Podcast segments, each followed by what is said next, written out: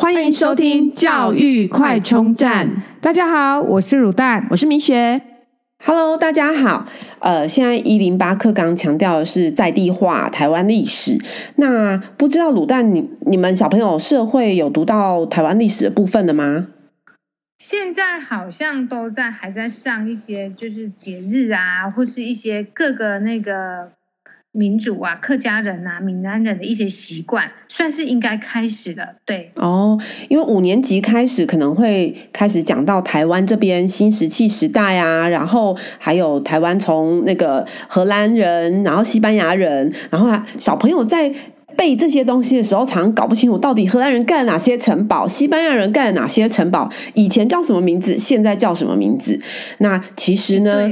对，其实读万卷书不如行万里路。路这些台湾我们看得到的地方，我们在利用出游的时候，就顺便带着小朋友跟着课本一起游台湾。那所以我们就不定期的推出这个系列。那从课本提到的地点来讲当地的旅游，那小朋友亲眼到那个地方亲身体验过之后，再看课本上的文字会更有感觉，根本就不用背。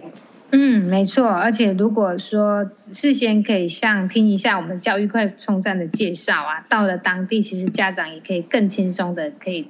带着小朋友到处去走去看。首先登场的呢，就是好吃又好玩的台南。那我们呢，有请米雪来跟我们聊一聊台南的历史喽。嗯，台南最早的文化可以从新石器时代开始追溯，大概距离现在五千五百年前，称为大笨坑文化，又称为粗绳文陶文化，是台湾是粗绳文陶文化。哦，粗绳文陶呢，其实呃，又又有粗绳文陶，也有细绳文陶，其实就是在那个。陶器的上面呢，用绳子去压制那个花纹，所以称为呃绳纹陶文化。那这个是台湾最早的新石器时代。那在出绳纹陶文化呢，在台南主要的遗址有位在归仁区的八甲遗址、南科的南关里遗址跟南关里东遗址。那这边有发现呃小狗的完整的尸骸，那其实显示当时已经在养狗，而且可能利用狗来。追捕猎物，那之后有陆续其他文明的发展。那三千年前呢，开始出现种植稻米，之后的两千多年，一直是平埔族里面原住民族的西拉雅族的呃居住在这这个地方，这样。哎，讲到西拉雅族，其实我们之前去台南的时候啊，常常就会看到西拉雅风景区，对、嗯，是当时留下来的一个地名哦。对对对，那其实西拉雅族呢，原本住在台南这个地方，那后来因为汉人越来越多，然后慢慢的呢，往呃到花莲那边富里一带也有西拉雅族。嗯哼，对，那时间来到了十七世纪，其实课本都有提到，一六二四年荷兰人来到台湾，是从台南登陆的。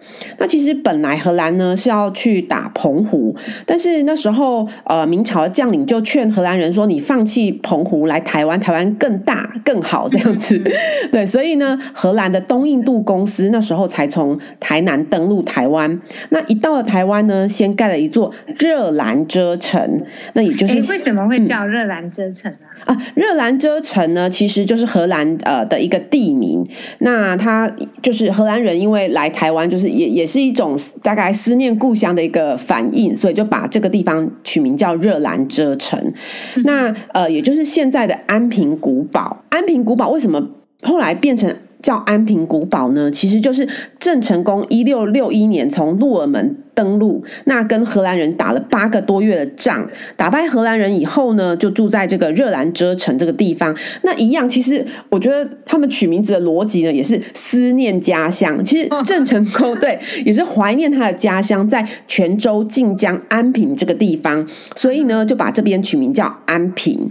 那那感觉住在家的感觉，对对，有家的感觉这样子。然后呃，那说到这个安平古堡啊，其实台南旅游的路线就可以。安排一整天，从安平安平古堡开始。其实去安平古堡之前呢，我很推荐各位可以先让小朋友呢看这个有一个下课花露米这个节目，里面有关于安平古堡的介绍，然后他小朋友就会先有个概念。那各位可以在 YouTube 上搜寻下课花露米荷兰人的古堡。别担心，我们也会贴连结贴在我们的那个 FB。是是，那同时安平这边，你还可以在路上还可以给小朋友听一首歌，叫做《安平追想曲》。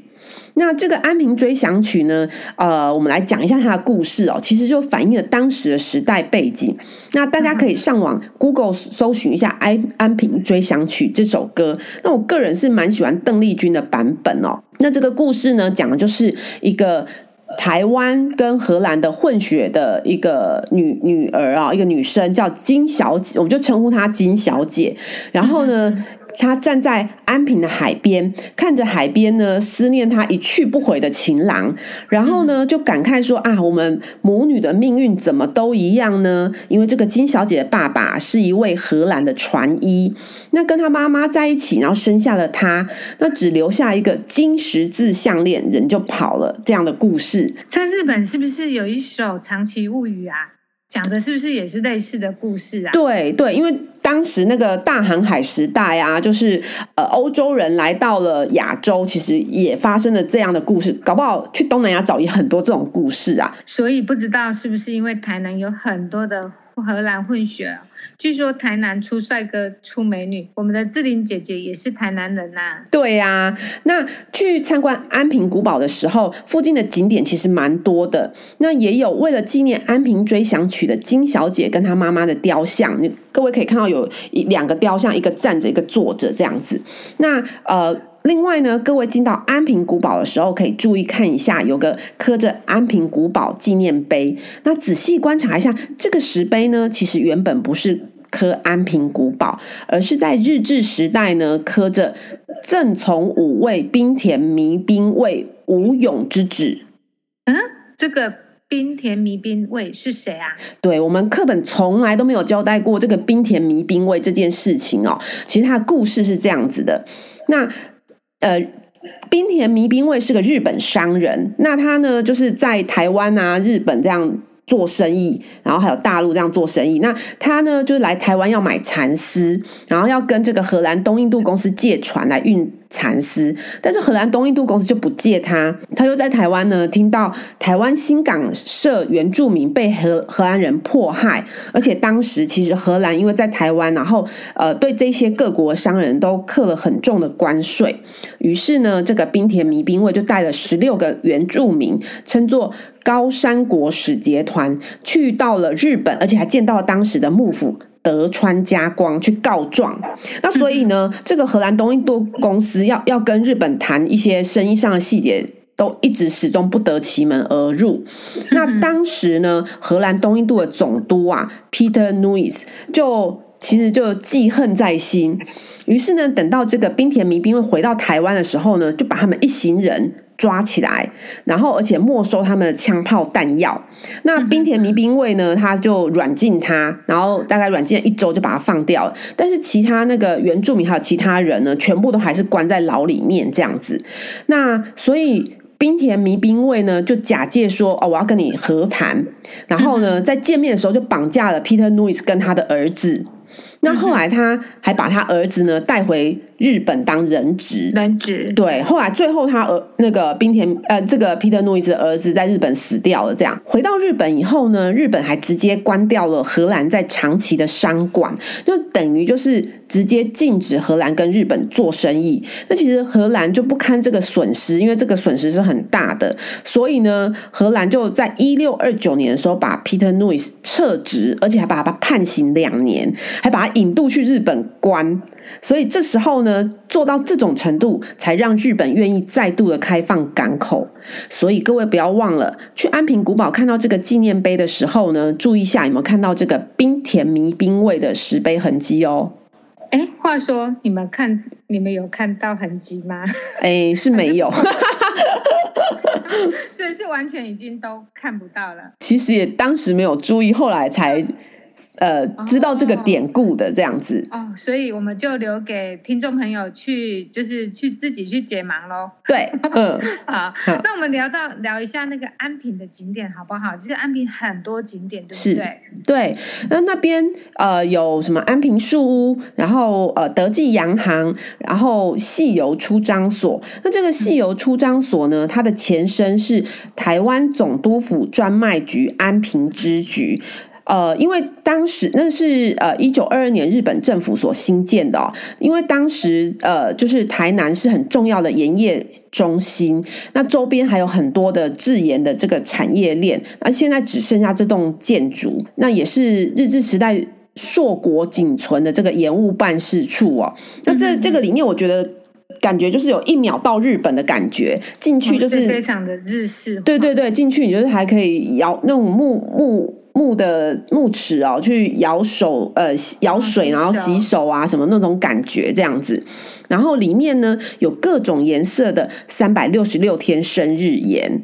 那三百三百六十六天，因为加上了二月二十九号生日的人，这样。那所以谢谢。对，然后来这里呢，一定要记得吃它的双麒麟，就是有那种北海道双麒麟的感觉。小朋友就说超级好吃，这样。然后对，然后还可以买一个那个用盐包裹的蛋，然后去，然后吃里面的这个呃水煮蛋。那剥下来的盐可以把它制成那个。呃，装饰的这种盐罐这样子。那另外安平还有安平豆花、周氏虾卷啊，都可以顺路去尝尝看。去完安平之后，沿路可以去看看七股盐山啊，爬个盐山看看。然后游客游客中心呢，又有给小朋友 DIY 的活动。那另外呢，也可以安排个半天的时间去逛逛赤崁楼跟它周边。那去赤崁楼之前呢，我同样也很推荐下课花露米这一集。各位可以在 YouTube 上搜寻下课花露米。会移动的赤坎楼，那看完这个影片再去呢，会更有感觉。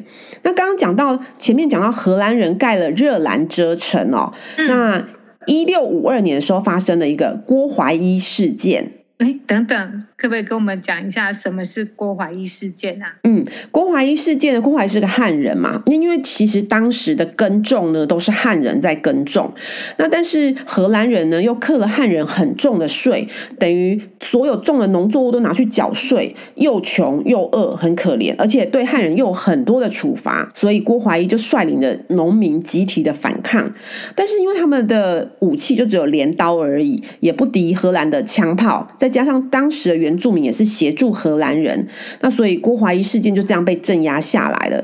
但是因为这样呢，荷兰人就在赤坎楼这边盖了普罗明遮城。那普罗明遮城呢，它的英文就是 province，就是省份的意思。那以普罗明遮城来发展贸易，在课本里面呢，当时就是有提到荷兰的呃当时的行政中心跟贸易中心。那其实如果你实际带小朋友去台南走一趟，你就会发现，哎，热兰遮城就是安平古堡，整个就是。碉堡式的建筑，还有很多炮台。那普罗民遮城呢，就是赤坎楼附近啊，就很热闹，很多吃的东西呀、啊。然后呃，有孔庙。这个孔庙呢，就是课本里面有提到这个郑成功的儿子郑经。因为事实上，郑成功呢，在一六六一年登陆的时候呢，然后打了八个多月仗，打完仗打赢仗之后呢，就死掉了。然后之后就马上就由他的儿子郑经来。继承这样，然后来治理台湾。那郑经怎么治治理台湾呢？其实都是靠这个陈永华的协助哦。那陈永华呢，就是呃，他引了就是很多的制度，包含就是办科举，然后盖孔庙。那这个。呃，赤坎楼旁边的这个孔庙呢，就叫做全台首学，所以在呃台南这边也有陈永华的雕像。那那附近还有益丰冬瓜茶，就每次去赤坎楼就会就会买那个益丰冬瓜茶，然后还有呃，我们每次也都会去吃台南杜小月的蛋仔面，蛋仔面对，然后非常的热闹。所以其实你实际到那边去走一遭，你就知道。怎么区分行政中心跟贸易中心？因为赤坎楼那边就是很热闹，然后呃看起来就是一个商业中心、一个贸易中心的感觉。那热兰遮城这种碉堡式建筑看起来就是行政中心，还有办公室啊什么什么那种感觉这样子。所以我们把课本跟现场做结合，完全不需要背诵。其实历史都有脉络可循，那只是历史课本中呢，只保留片段的历程，所以变成只能背诵。那如果好好去研究了解历史，就会发现都是有前因后果的。所以，我们跟着课本游台湾，下次见。如果你喜欢我们的节目，记得订阅并持续收听我们的节目，也欢迎大家到我们的粉丝专业留言与分享哦。教育快充站，下次再见喽，拜拜。